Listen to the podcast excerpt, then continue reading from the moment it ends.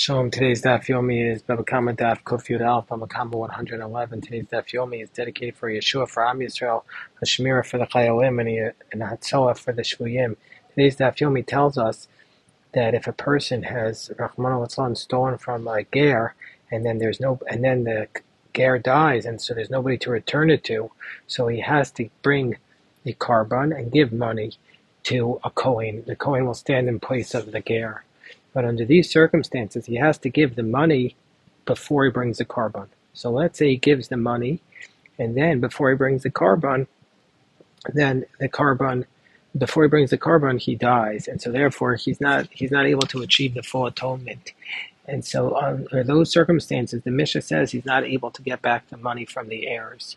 So Abaye says we learn from here, Shema Kesef Mechaper Mechza, that money serves as half an atonement. Because if it wouldn't uh, serve as an atonement at all, then the heirs might have said, My father gave the money in order to achieve atonement. He didn't get the atonement, so return us the money. We see from here a powerful idea that you can achieve a half an atonement. A lot of times we think that atonement is a zero sum game. Have I achieved forgiveness? Have I achieved atonement? We see from here that you can achieve a half an atonement. Kesef mechaper mechza.